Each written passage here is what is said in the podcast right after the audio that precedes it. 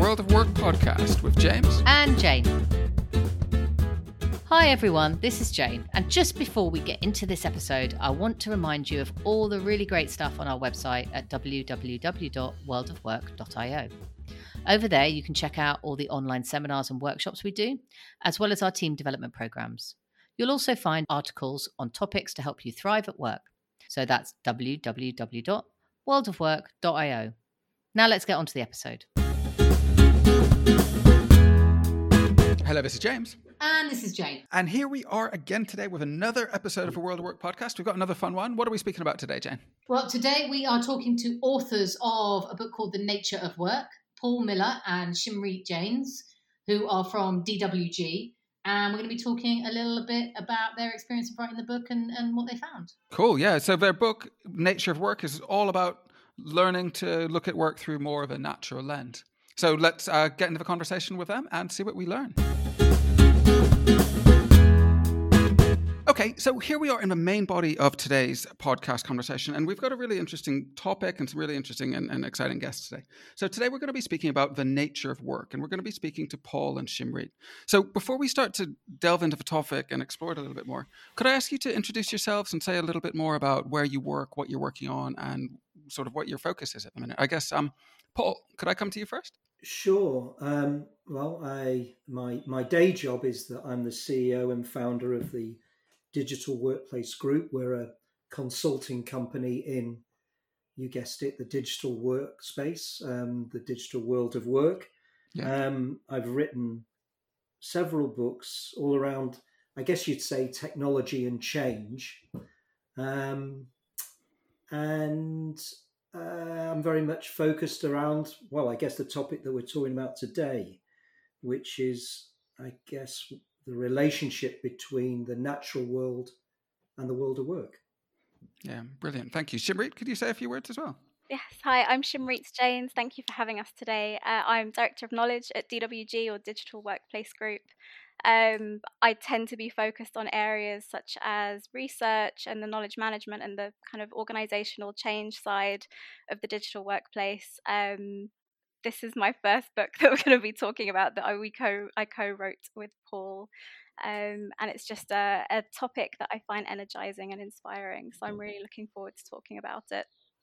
Oh, brilliant! Thank you. Well, so are we. I mean, like you said, it's it's inspiring and it's energizing. And um, well, I, I guess let, us get into a little little bit about it. So, what your book is called is the nature of work, and it, it's kind of setting out a different way to think about work to some extent.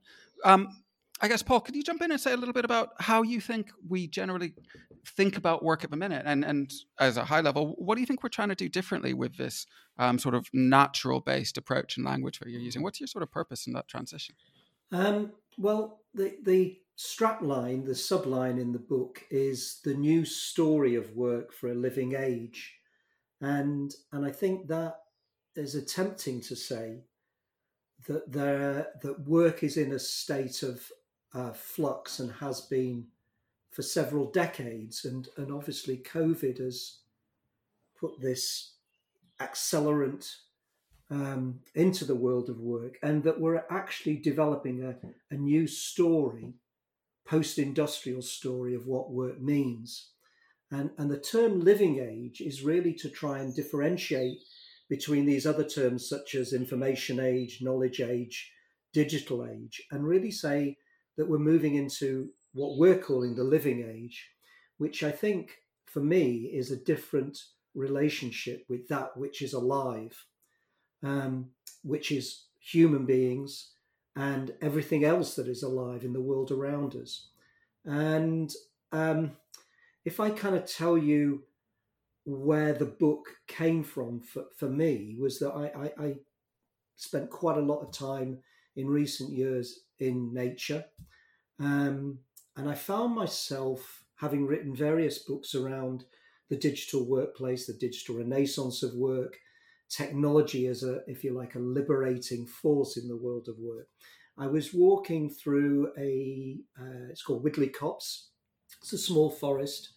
And I found myself stopping when I was in there, and you can just feel this activity of nature around and I, I was wondering about what's the new book after the digital renaissance of work. Is it is the new book more digital? Is it AI, intelligent systems, etc., etc.? And and I started kind of asking myself, is there some kind of language in this forest that is similar to an organization, which is really just a community of people with um, shared purpose. And, and I started asking myself, well, who's in charge of the forest? What's the nature of the trees, the roots, uh, the moisture? And I started having this sense that actually organizations are much like this, that they have uh, root systems that are invisible to the naked eye, but actually influence the health of the organization. And in the same way, a forest has roots that are invisible, but actually influence the system. And so I find myself kind of almost going on this sort of dream sequence. And of course, after that, having had probably six months of it, you, you kind of wonder, well, am I going mad? And I started talking with Shimrit about what this this I, the ideas around organizations as being alive in the same way that a forest is alive and actually what we found was as we were both talking about it was that the idea Uh, the idea didn't narrow it actually expanded so for example which tree is in charge of the forest which tree do you have to add in to become a forest what happens if part of this forest if you like dominates and sucks in resource that the rest of the forest can't have. Maybe it thrives for a while and then the overall condition, the health of the forest deteriorates. So, this is my um, kind of way into the book, and I'm not sure, Shimrit, whether whether you want to just kind of pick up and how you you came into um, the same topic.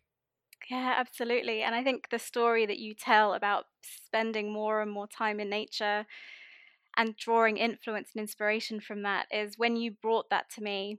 I remember so vividly sitting on the sofa in our living room, and I live on the 12th floor in North London. So, from where I am, even though I live in London and I'm surrounded by concrete and buildings and the kind of the, the elements of a city, as Paul and I were talking more and more about the world of work and the trends that we were seeing and the patterns, and can we find inspiration in the world of forests and nature?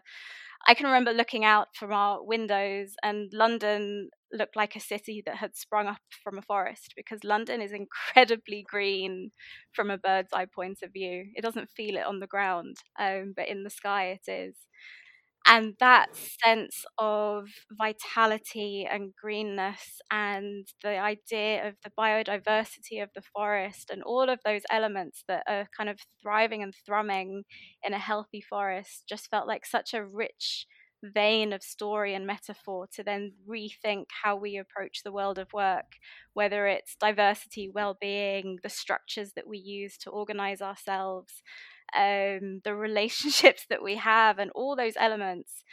And when we stepped back and said, okay, how do we feel and think about work at the moment? And what's the language that we use and the stories that we tell? So much of what we've inherited about work is industrial and was born of that age and has a very clear focus on things like productivity, efficiency.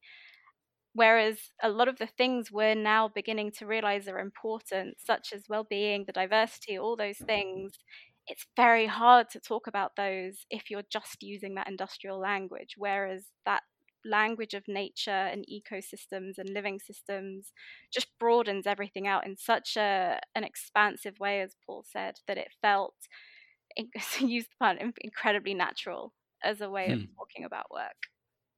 Oh, that's brilliant. Thank you. That's that's really great sort of context and introduction. And you touched there on the point that we're kind of moving into a different age, and, and that's something that I hear a lot when I speak to different people, and some of the things that that I read as well. You know, we're moving out of this post knowledge age to some extent and into the next thing, and it definitely feels like we're we're we're calling out for a new sort of definition and a new um, way of imagining and interpreting our role in this this new existence that we are creating. I guess Shimrit, I wonder if I could come to you for a little bit of a, an elaboration or, or a build on something. So, if we're at this sort of inflection point or transition point, and and we've been living with a fairly industrial, mechanistic, um, I guess you know, step based uh, view of what um, the world of, of work is. What is it about that space that you think isn't serving us at the minute that, that means that we should be moving towards adopting a new point of view? Is there, is there something in there that, that we feel is causing us challenges? That's a really good question. And I'd almost challenge it back and say, who was it serving in the first place? And was it serving everybody? Or were there people that it wasn't, that weren't being served by it? Um, and is it that it's no longer helpful, or are there elements of it that were never helpful to start with? Um, I think when what Paul and I found as we were doing our research and having our conversations is that obviously there have been different ages of work, particularly in the West, when we think about the agrarian age and then the industrial age.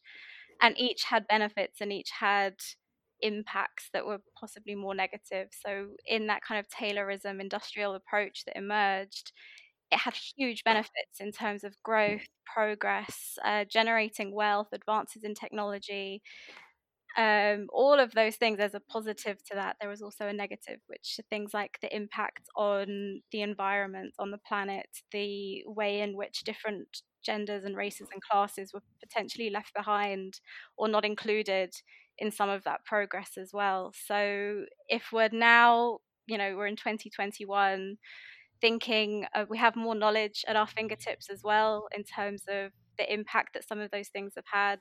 We have more knowledge and so, if those things aren't working for everyone or have stopped working for people or impacting the earth, which we know that they are, that's what's no longer working. I think we can see in terms of social justice, the environmental cli- uh, crisis that we have at the moment, um, the impact on well being, and all those things.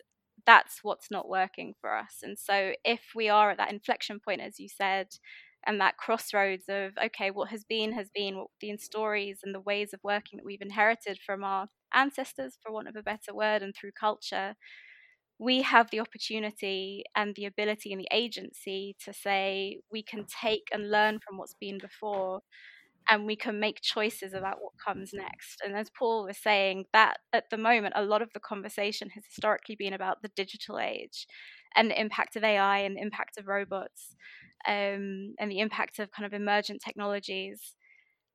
But the question we raise is is that what we really want our next defining story to be, to be all about technology? Or is that actually still adopting some of that mechanistic thinking, which hasn't worked for so many people?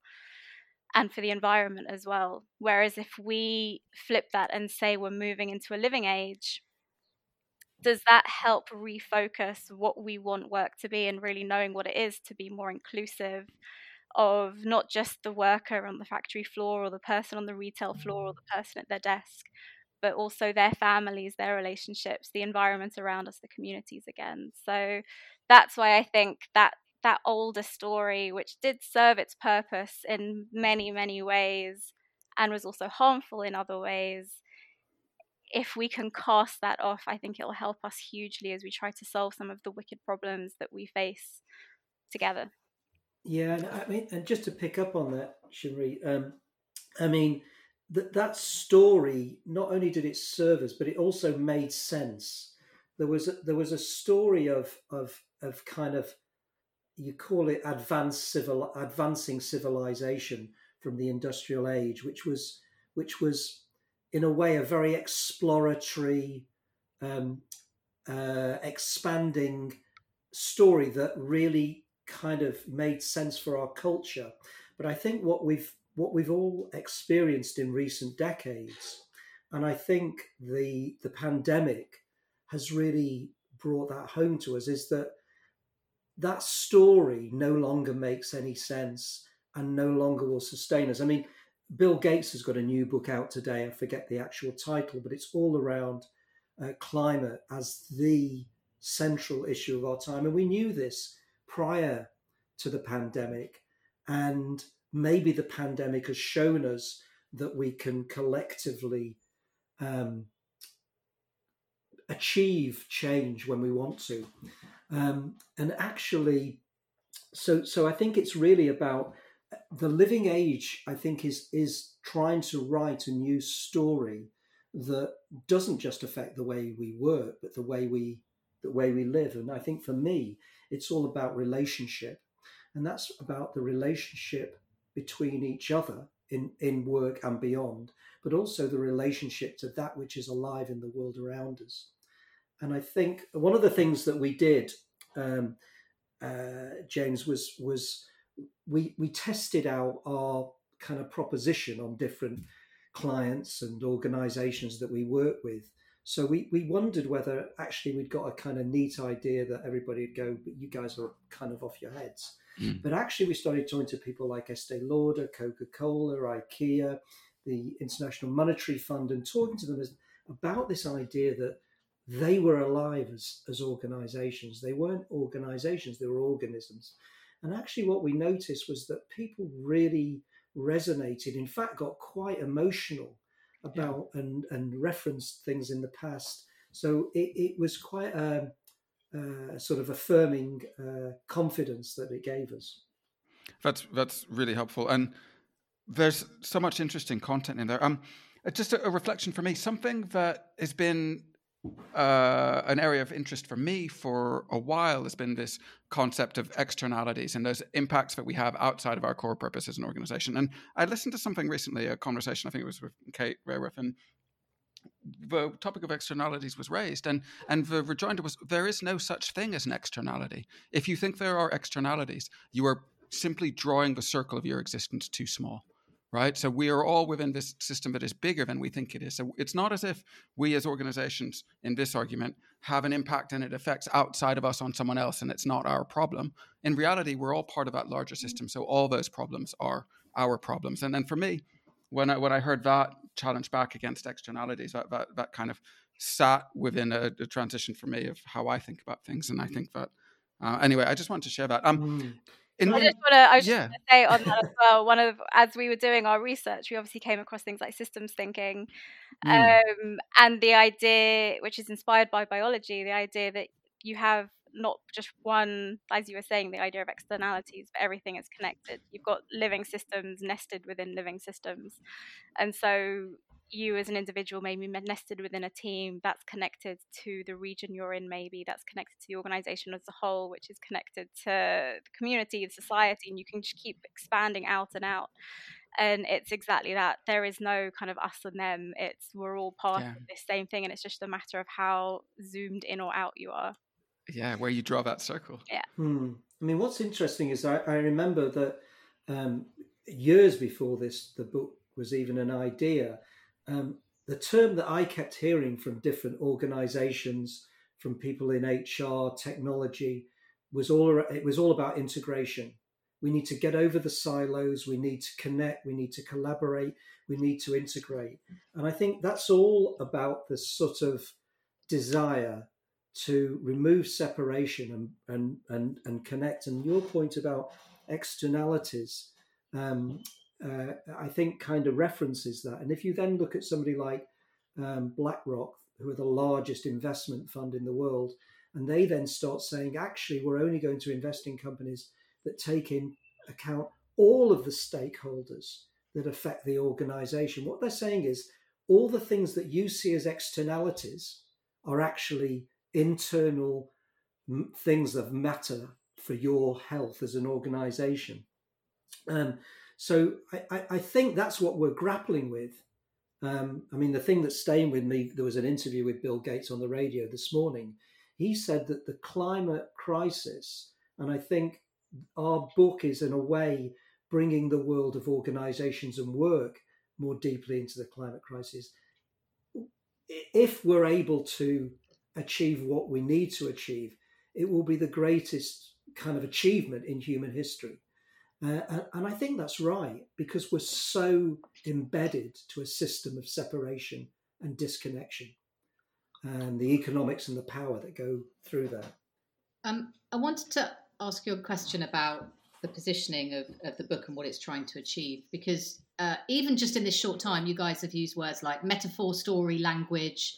And I know in the when you when you read a little bit about the book, you talk about the power of um, providing change makers with the language and questions. I think I think is the phrase that you use to be able to talk about it. And I just what do, what is it you think that metaphor story and and particularly drawing metaphors that feel so real feel so familiar to us like biological and, and natural ones what do you think that can achieve that numbers and data or the more traditional ways of communicating business information can't it's a great question. I think uh, so. I think data and information still have a role to play because people absorb and are influenced or inspired by different different types of thinking.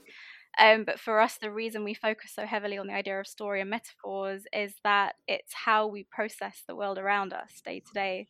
If you come home from work, which at the moment may just be moving from the living room to the bedroom, when you when you come home from work, you're not sharing your day in a spreadsheet with the people around the dining table. You share it through story and through sharing you know telling the story of your day to your friends and family or, or whoever it may be. And so and we know that throughout our history as a species the way in which knowledge has traditionally been imparted has been through story um, it's how you learn about the history of your people. It's how you learn about the history of those who've come before. It's how you make sense of everything that's around you. It's why we have things like myths and legends and fables and all the rest of it. It's why the power of culture is so huge because I think we, we drink in stories. Um, they help reflect us, they help us understand, they help us change as well and see the art of the possible. It's why things like science fiction um, can have such a power in showing us the art of the possible. And there's an element of that experience that is you can't communicate through numbers. It's that kind of intangible side of things. So that's why for us we talk so much about the power of language and metaphor and story because I think if we've grown up hearing that work is a slog and it's nine to five and you have to be in one place and it's all about power struggles or, or, whatever it is that we've kind of ingested through culture and by seeing how our parents were working and all the rest of it, it's very hard to break out of that thinking without seeing the art of the possible and what else could be. So for us, that's nature of work. It's that story of the art of the possible. And the other point is that, you know, we deliberately wanted this to be a coffee table book about work, not a, a look a book that looks like a business book. So it's it's full of hopefully quite beautiful pictures. And and and it, and it, and one of the reasons was to almost kind of confound the idea that business books are just words after word after word. It's it's it's full of of the richness of the natural world around us because we want people to be moved. Mm. Because I think I think to change the way we think about work, we have to be we have to feel change. Yeah, it's interesting. Uh, it's interesting you use the phrase "moved." Sorry, it's just um, mm. it strikes me a little bit almost as if the book is a provocation um, or intended to create provoke, if you like, conversations about thinking about the world differently. And I wondered I wondered mm. a if that if that were the case, and, and also if you could share with the audience a little bit about the sort of main core topics you cover, because I think that really helps to bring to life how you've used sort of nature as a metaphor. Shimrit, yeah. do you want to? Oh, sorry, oh, Paul. do you want to go in first, and then we'll Shimrit, Shimrit, you can pick it up. Yeah, that sounds good. Yeah, I think I think it's it's a kind of subtle provocation because what we're saying is there's a new story of work and there's something called a living age, and in a way, we're, we're almost saying, prove to me that that's wrong. Prove to me that you're still a, a machine mentality will, will, will work as we move forward.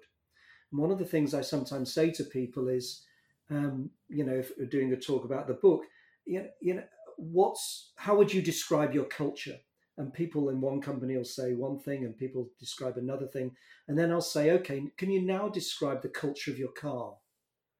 And of course, your car is a machine, it's got no intrinsic culture, but your organization has culture.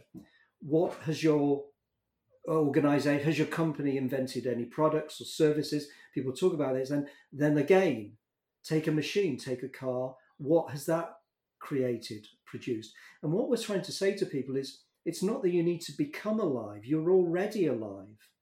And that actually you just don't we don't naturally see ourselves thinking like that. Um, I'll let you answer the next bit, Shimmy, because that sounded like a much harder question than the first bit. um, and yes, I agree. It, it is it is a gentle provocation. That's why we've used questions to to use it as a way of being able to reflect on yourself and how you think as you work through the book. Um, in terms of the kind of topics that we cover, uh, what we've ended what we ended up doing was selecting twelve elements and kind of keywords inspired by nature that can be flipped both to understand nature but understand the world of work as well. Um, I can list them if that's helpful. They're ordered purposefully in this way as well to, to flow and tell the story. So first... I think I think given uh, given that there is a purposeful reason with which you you've sort of done them in order, it'd be lovely to hit, just yeah. share with the audience what yeah, those are. No problem. I won't go into detail for each one because there's 12 of them and we'll be no worries. Um, but we, we start with purpose, the idea of purpose. We then flow into roots, inspired as Paul was saying about the idea of root systems. From there, we look at habitats, and that's both physical and digital habitats, and understanding how that impacts us and how we impact our habitats. From there, we flow into biodiversity, then relationships and structures, the next two, and it's very much about you know the, the relationships between people and things and places and then how we structure ourselves as well. We look at life cycles and that's a number of things such as the organizational life cycle but also our life cycles as human beings and to what extent are they supported or not supported in the world of work. From there we look at migration and that's kind of physical migration as well in terms of how we flow between places but also how we move in and between organizations throughout our career and to what extent is that impacted by organizations. Then we look at threats because we know that the world of work isn't uh, the world of nature sorry isn't uh, an oasis. There's a lot in there that is challenging as well. So we thought important to look at threats. From there we flow into regeneration and then intelligence and then the final one is health because and that's deliberately last because we see that as a culmination of the previous 11 threats as well. So that's the 12. That's brilliant. Thank you for that. And uh, so many of these are, um, feel very familiar to us in worlds outside of our work as well, because they're kind of like living, a lot of them are either living phases or relate to our, our sort of the phase of our lives that we go through. Um, and I just wondered how thinking about our work and our workplace um, in these kind of terms can particularly help us as leaders um, and what what what response you get from leaders when when they read the book and, and understand how you're trying to approach uh, understanding the nature of work. Yeah I, I think the way that it can help leaders um, and i think i mean obviously we started writing it pre-covid.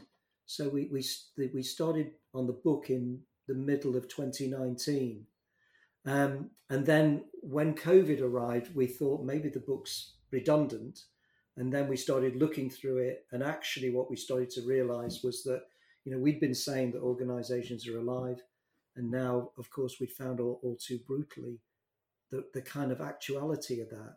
And I think if you look at the topics that we've heard leaders talking about, particularly in the last 12 months around empathy, listening, um, well being, it's quite interesting, isn't it, that you know the the head of one of the largest management consultancies had to resign in the last few days mm-hmm. for showing a lack of empathy. His yeah. job was unsustainable. Um, so that's in a way the world we're in. And so I think it's it's what we've heard is that it gives. I was thinking about somebody at, at um, AstraZeneca, and they've obviously been doing remarkable things in the last year, particularly in terms of collaborating with organizations they wouldn't normally work with, either in competitive spaces, different regions, and so on. But they, there's people are telling us it's giving them a new language and a new way of thinking. So if you start to look at your organization in, in, in through the lens of regeneration, for example, then if you're Unilever, you can start to say, well, maybe we should become a B corporation, a better corporation, which means you've got certain ecological, social standards. Why would they do that? Well, then they start to look at their own life cycle, where they started as an organization, as Lever Brothers, creating um, in quite a, a, a paternalistic way at the beginning of the last century communities where their workers could live like Port Sunlight uh, in the north of England. But they start to think of themselves as a B corporation. Actually, could we become the largest, most ecological organization in the world? And that is so. I think it's what we found is it's starting to give a more expansive and probably legitimacy to organization. When you think about it, saying that the age we're in is digital is pretty kind of narrow because all that's going to say is we're going to create ever better tools, which we will. We'll get more AI, we'll get more intelligent systems, we'll get generalized intelligence, and all of those things. But that's actually not going to give us a proper um, kind of vision for where we're going. One of the organizations that we talk about in the book is Mindful Chef, who are one of the home delivery recipe companies. They started a few years ago in the UK. Um, and they started with the whole proposition around donating two meals to uh, developing countries for every meal that they sold, um, from being net zero from, uh, I think, from when they began. And they've achieved all of those things and they've become very commercially successful and now been bought by Nestle. Now, you know, I'm not saying Nestle are perfect. None of the large organizations or even the small organizations are. Everybody's on their own journey. But what you start to see is this alignment of financial health with along with the other elements of health. And I, so I think there's I think the book, particularly for CEOs, is really a, a kind of template and a, a map for for the future of the organization. So again, some some great things in there, and and I've got a bit of a follow up question. I guess I'll frame it um, a little bit like like this. I guess one of the things that, that seems to be a theme within this conversation, and many things that, that we discuss with other guests, is the transition away from the you know shareholder value maximization towards broader stakeholder value maximization with responsible business and B corporations and, and those types of things. Now, th- that transition is espoused by your Larry Finks and by you know various large organizations that are or um, or large bodies that are that are speaking about those transitions. Sometimes it feels a little bit like there is more talk, more greenwashing, more culture washing, more ESG washing than action. And if we're going to really get some change, we need to see change materialize from sources of power within organizations.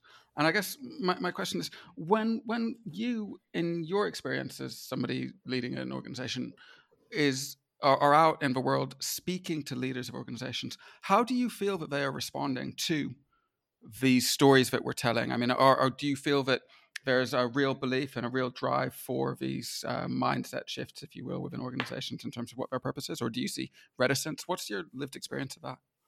Well, I, I, I, would reference, I, I, did a talk at the IMF in, in Washington in, I think, September 2019. And what and, and the talk was called working between stories saying one story of work is ending and another story hasn't yet come into being.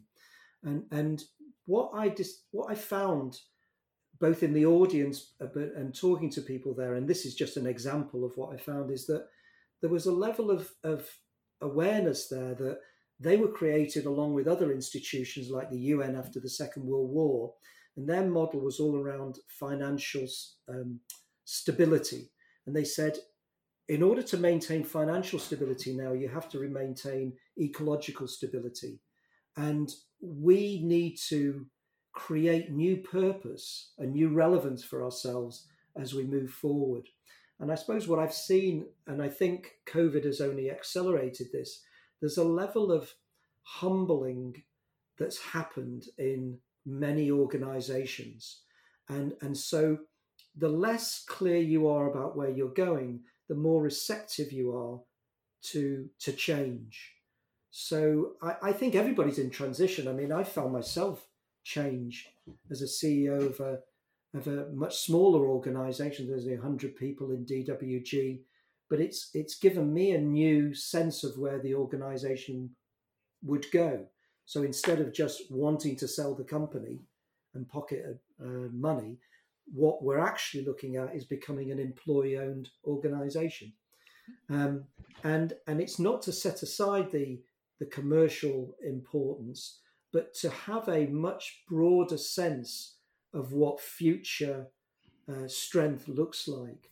Um, so I think, yeah, you're, you're inevitably going to get um, greenwashing and lip service. But let's face it, particularly if you look at younger people, they're kind of radar radar for anything that hasn't got true, authentic um, uh, intention to it is very, very strong.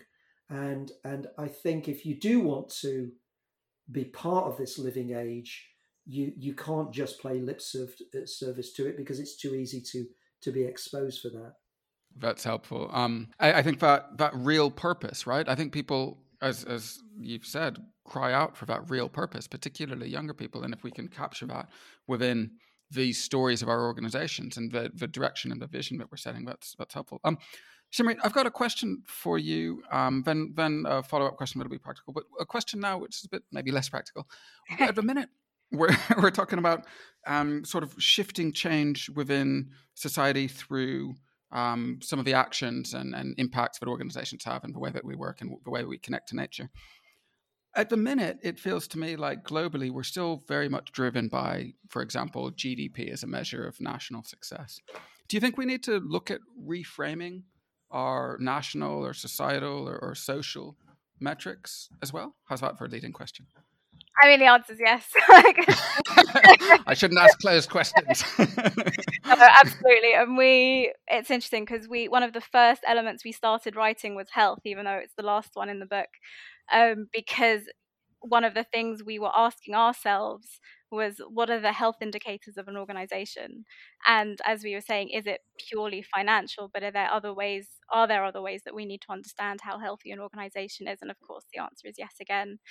Um, and as we were doing our research we were looking at elements such as how do nations understand their um, their health as a nation for example as a state and one of the examples that came up was New Zealand, who in the last couple of years have said that they're not just going to measure themselves by GDP, but also the well-being of, of the nation.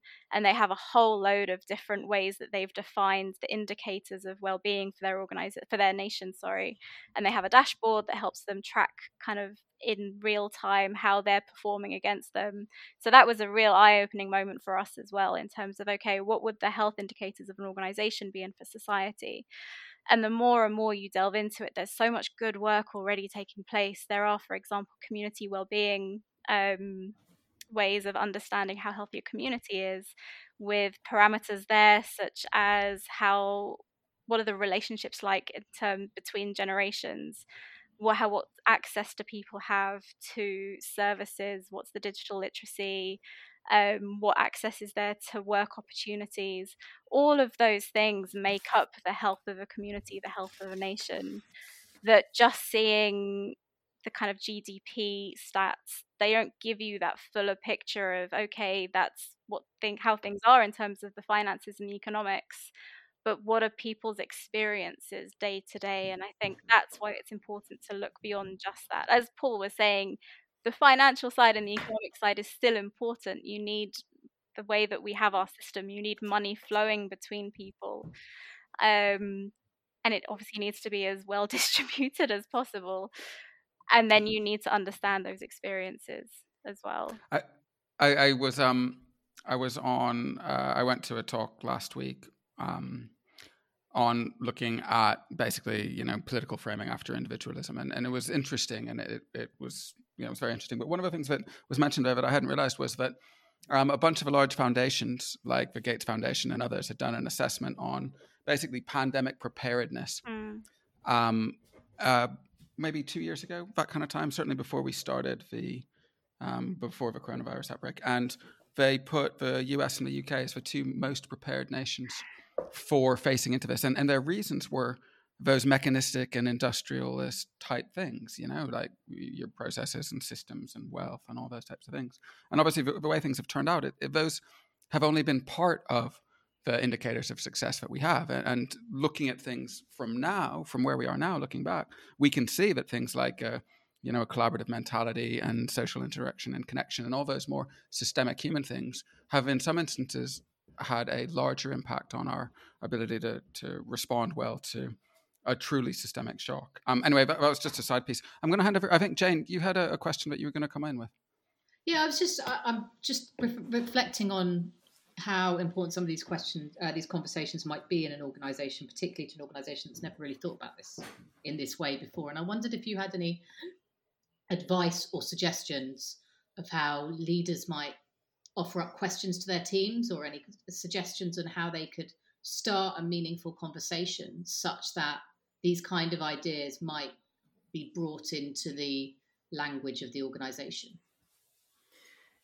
Yeah, I mean, uh, I, I, think one way is, for instance, you know, if you look at the the, the section on habitat, um, it's ideally suited to people responsible for facilities, workplace, um, HR, and you know, there's a, so one thought for that part of the organisation is um, have the book there are questions at the end of each section and use those to think about how we're operating as an organization as we emerge out of what I call the teeth of the pandemic and think about what that means.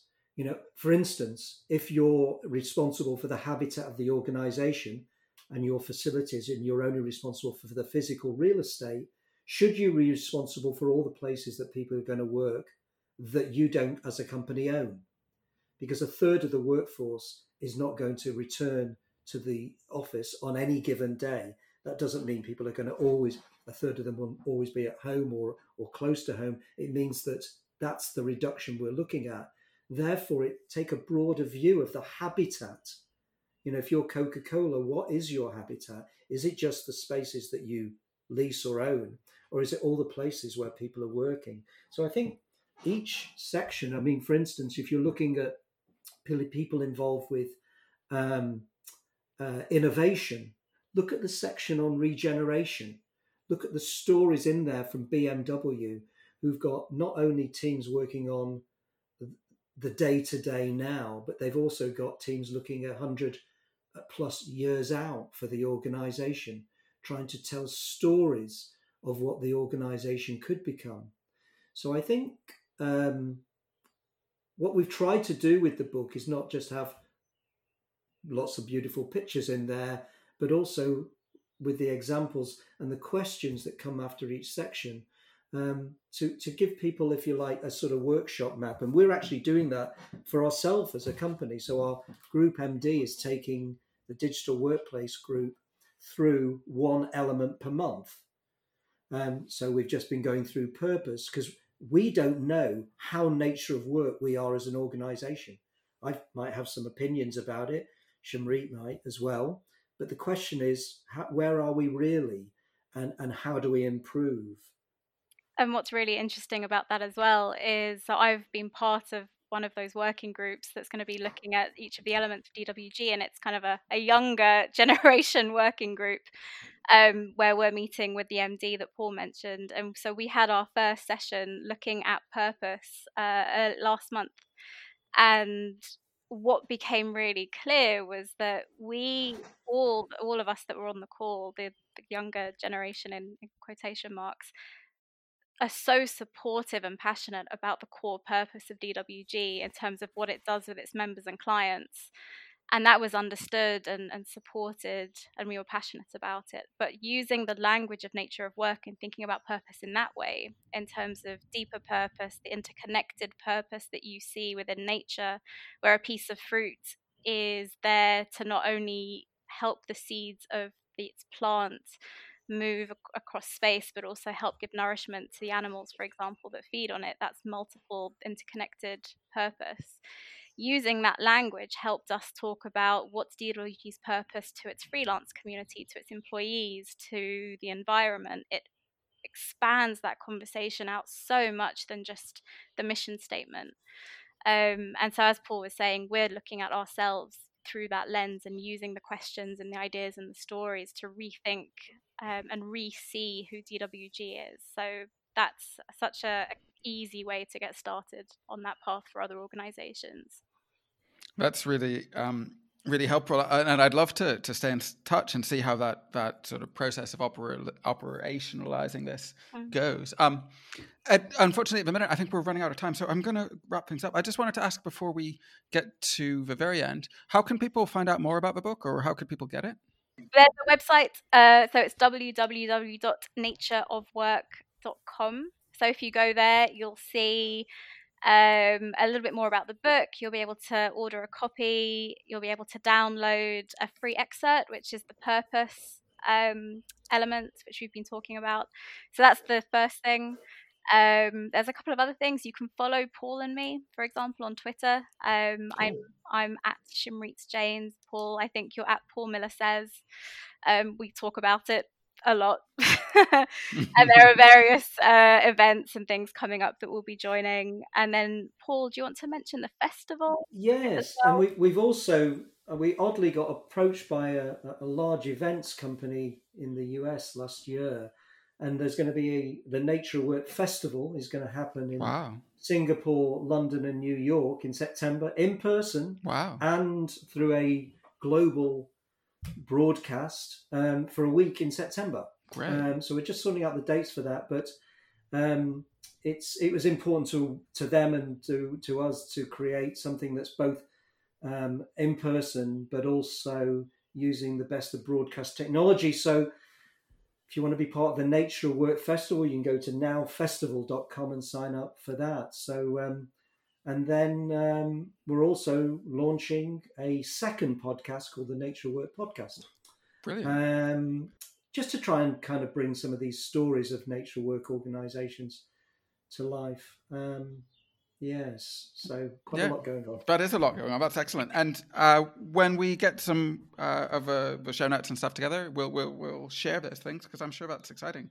And the festival sounds great. Um, so let's wrap things up there, guys. I guess it's just a, a really big thank you for me. That was a really interesting and reflective conversation. So a big thanks from me. And a big thank you from me. And thank you as well. Pleasure. Thank you.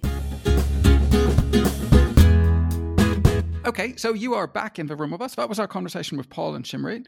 Um, some really great stuff in there. I, I, love the sort of breadth of what they're looking at doing and the inspirational language and the desire to, you know, face into creating something new. I think that's all really brilliant. Um, Jane, was there anything specifically that you'd want to reflect back on?